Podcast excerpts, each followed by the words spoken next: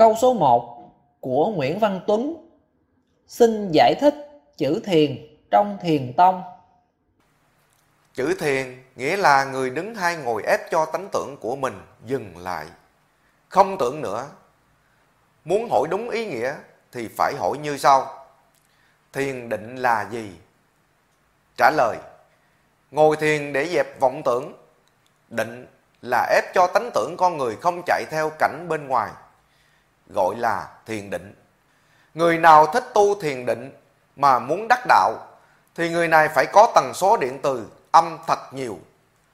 Ham muốn ngồi thiền định, thành Phật hay thành Thánh, phải vào nơi nào có các vị âm hồn ngự ngồi thiền thì dễ thành Phật hay thành Thánh liền. Còn chữ thiền trong thiền tông là thiền đi theo dòng tông thiền của nó.